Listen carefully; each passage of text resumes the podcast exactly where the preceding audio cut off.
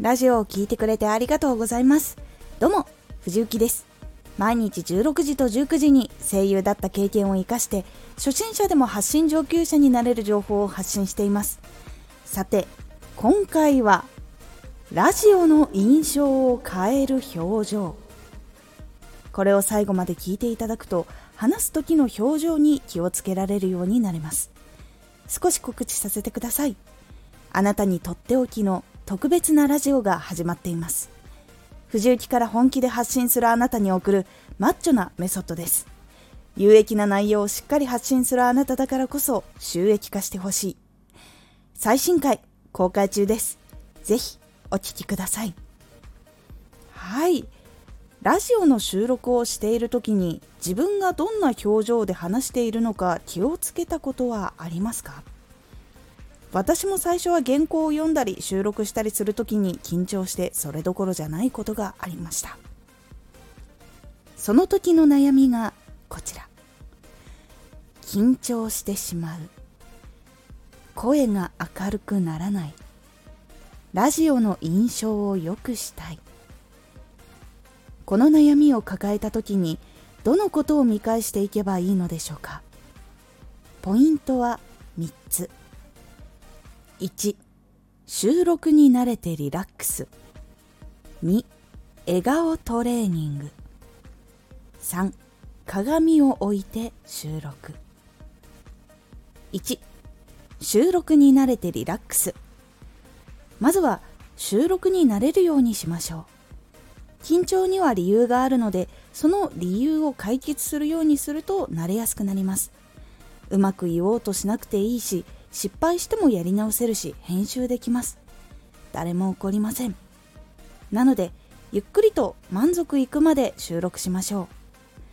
収録をリラックスしている時にするのもいい方法ではありますが収録となるとさっきまでリラックスしていたのに全然リラックスできなくなってしまう人もいるので一番早いのは収録をすることになれるのが一番いいです。長く収録していると収録に慣れてきます。これで改善しなかったらなんで緊張をするのか書き出してみましょう。話すことに緊張をするのか読むことが緊張するのか。さらに自分が話したことで何かあったら嫌だと感じてしまっているのかまで考えた方がいいです。もし練習して解決することは練習することで安心感が得られるのでリラックスしやすい状況になります。収録に慣れるためにいろんな原因と向き合うことも大事な要素になってきます。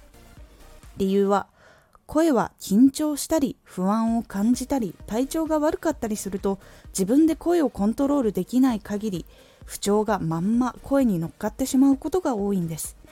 それほど繊細なものなんです。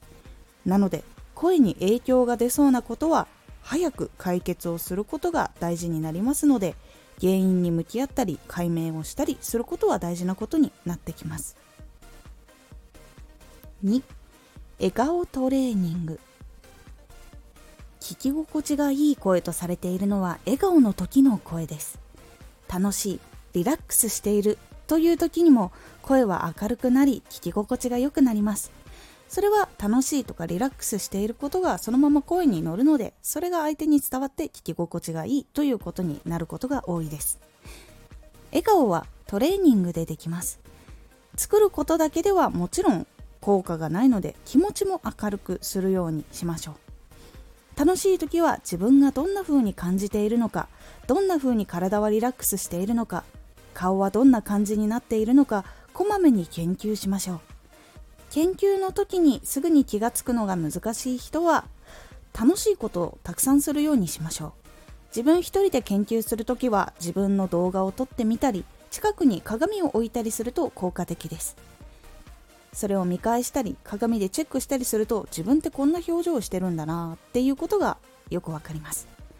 そして自分の中で楽しい気持ちを作るトレーニングをしましょう。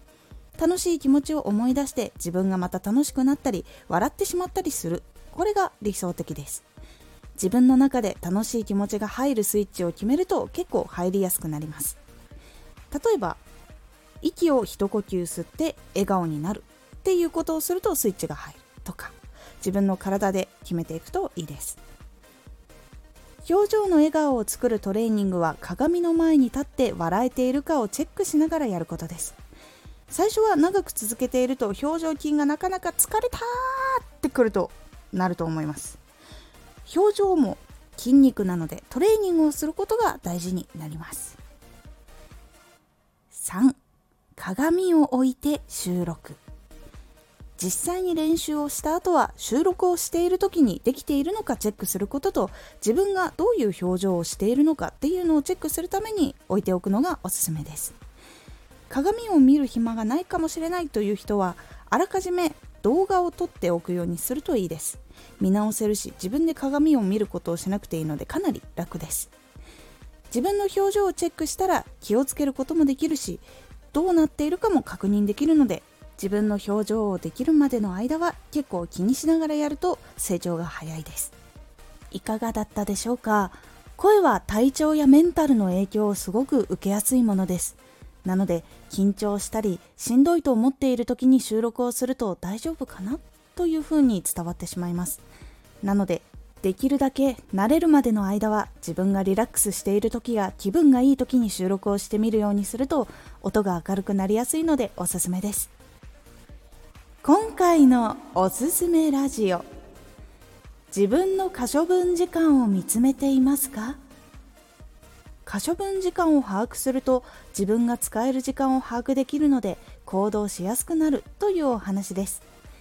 このラジオでは毎日16時と19時に声優だった経験を生かして初心者でも発信上級者になれる情報を発信していますのでフォローしてお待ちください。次回のラジオは言葉の奥を考えられる方法に気がついた話です。こちらは何で言っているんだろうと本当の理由に気がつける大事さを知った時の雑談会です。という感じになっておりますのでお楽しみに。Twitter もやってます。Twitter では活動している中で気がついたことや役に立ったことをお伝えしています。ぜひこちらもチェックしてみてね。